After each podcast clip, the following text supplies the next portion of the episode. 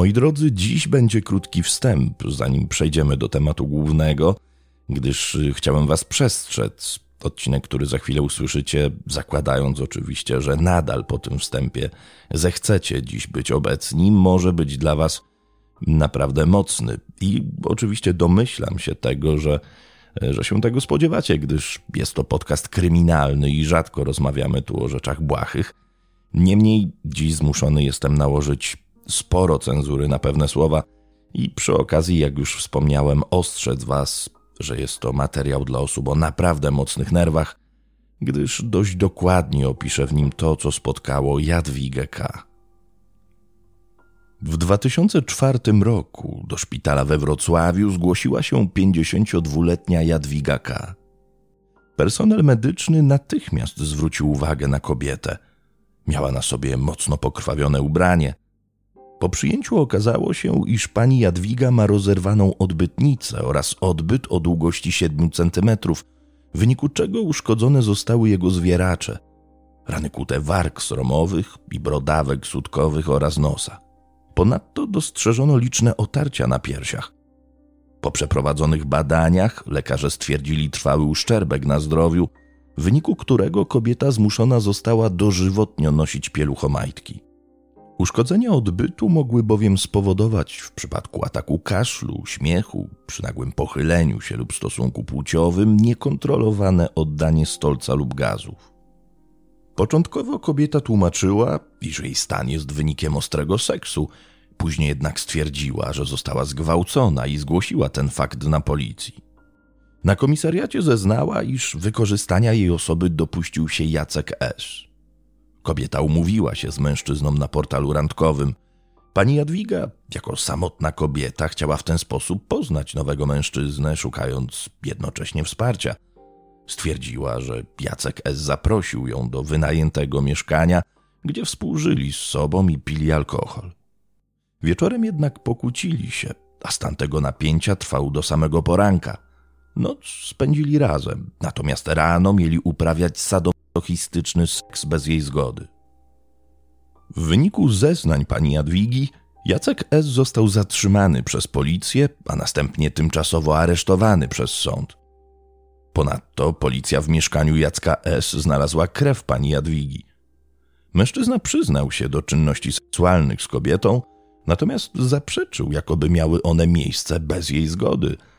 Wskutek prowadzonych czynności okazało się również, iż mieszkanie, w którym miało dojść do całego zdarzenia, jak twierdziła pani Jadwiga, było własnością brata Jacka S.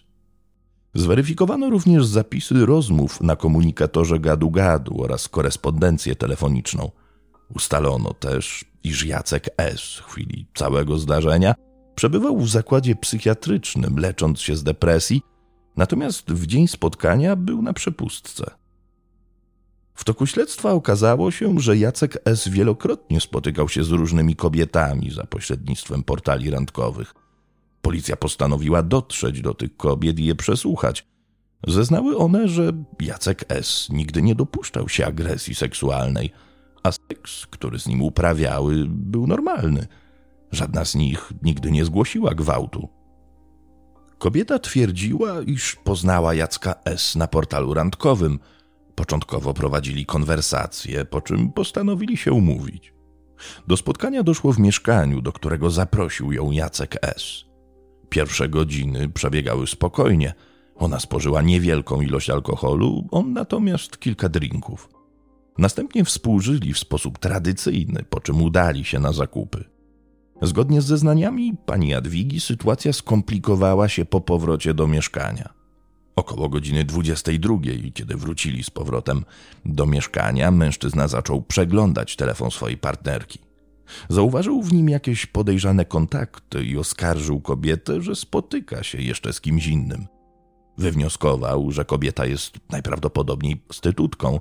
To zapoczątkowało kłótnię, która trwała kilka godzin. Jak zeznała kobieta, o poranku doszło jednak do seksu na zgodę – w trakcie jego trwania mężczyzna uderzył kobietę paskiem. To zaniepokoiło panią Jadwigę. Agresja mężczyzny miała narastać na tyle szybko, iż kobieta ze strachu została sparaliżowana emocjonalnie i nie podjęła jakiejkolwiek obrony. W wyniku narastania popędu mężczyzna postanowił wbijać kobiecie igły w piersi, nos i usta. Kolejno przekuł jej wargi sromowe, po czym je zszył. Ponadto próbował wciągnąć jej łechtaczkę do obciętej strzykawki. Kobieta prosiła, aby przestał. Niestety Jacek S. nie reagował. Jak stwierdziła pani Jadwiga, będąc już mocno osłabioną, zauważyła swojego agresora z cytryną w ręku, stojącym nad nią. Mężczyzna zapytał: Wolisz rękę czy cytrynę? Mając na myśli penetrację analną. Kobieta była już tak wycieńczona, że niewiele pamięta z tej sytuacji. Wie jednak, że w jakiś sposób Jacek S. wsadził jej cytrynę do odbytu, po czym żądał jej wydalenia. Kiedy to się nie udawało, mimo wielu prób kobiety, postanowił wyjąć ją widelcem. Wskutek tych czynności kobieta zemdlała. Obudziła się w wannie leżąc we krwi. Zaraz po tym została zmuszona do zjedzenia własnego kału. Z racji tego, że stale krwawiła, Jacek S. zdecydował wypuścić kobietę z mieszkania, aby udała się na pogotowie. Mężczyzna miał przeglądać również strony internetowe o treściach sadomasochistycznych. Kobieta bała się podjąć próby ucieczki z obawy przed konsekwencjami ze strony Jacka S., w razie gdyby akcja zakończyła się niepowodzeniem. Jak zeznała Jadwiga, oskarżony zabraniał też kobiecie ubierać się. Mężczyzna twierdził, że opisywane przez panią Jadwigę czynności, które miały miejsce podczas ich stosunku seksualnego, odbywały się, ale za jej akceptacją. Po zszyciu warg sromowych kobieta miała także za pomocą lusterka oglądać ich efekt. Z kolei przy wkładaniu cytryny to kobieta miała skierować rękę oskarżonego w to miejsce. Po wszystkim razem mieli wyprać pościele, po czym pani Jadwiga uznała, że musi udać się do szpitala i wyszła z mieszkania. Jacek S. twierdził, że próbował skontaktować się z kobietą telefonicznie oraz odwiedzić ją w szpitalu, aby dowiedzieć się, jak się czuje.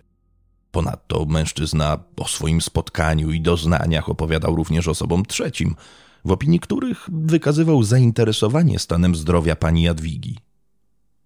Jacek S. przyznał się do swoich niecodziennych upodobań. Jak twierdził, oglądał filmy o tej tematyce i rozmawiał o samookaleczaniach z pacjentami szpitala psychiatrycznego, w którym przebywał. Podkreślił jednak, iż mimo że zaproponował pani Jadwidze tego typu doznania, to kobieta na wszystko dobrowolnie się zdecydowała, a nawet prosiła, by mężczyzna bił ją paskiem ze spodni. Wobec tego podejrzany konsekwentnie nie przyznawał się do gwałtu. Zdaniem psychologów, Jadwiga K. jest osobą charakteryzującą się skłonnością do natychmiastowego zaspokajania potrzeb, słabiej radzi sobie w sytuacjach trudnych, wręcz podporządkowuje się osobie dominującej. Ponadto reaguje nieadekwatnie na bodźce zewnętrzne. Jednocześnie jest egocentryczna, co oznacza, iż nie toleruje innych poglądów i postaw niż własne. Biegli zauważyli również, że jest osobą sugestywną, czyli wywierającą silny wpływ na czyjeś myśli i wyobraźnię. Badania Jacka S. wykazały z kolei, że jest on osobą, która na takie zachowania starałaby się uzyskać zgodę. Prokuratura oskarżyła Jacka S. o dokonanie gwałtu ze szczególnym okrucieństwem oraz spowodowanie ciężkiego uszczerbku na zdrowiu. Sąd po zapoznaniu się z całym materiałem procesowym uznał jednak, iż Jadwiga K. musiała wyrazić zgodę na udział w czynnościach sadystycznych, gdyż na jej ciele nie wykazano śladów samoobrony.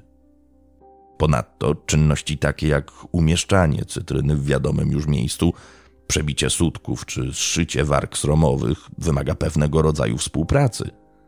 Istotnym dowodem była również opinia biegłych, która jasno definiowała sylwetki psychologiczne tych osób. Nie bez znaczenia pozostał także fakt, że Jadwiga K. nie próbowała krzyczeć, co jest raczej naturalną reakcją na ból. Ostatecznie sąd uznał, iż doszło faktycznie do zbliżenia między tą parą, ale za zgodą obu stron. Mimo to Jacek S. został skazany na rogi trzy miesiące pozbawienia wolności za skutek odbytego stosunku, czyli za spowodowanie ciężkiego uszczerbku na zdrowiu.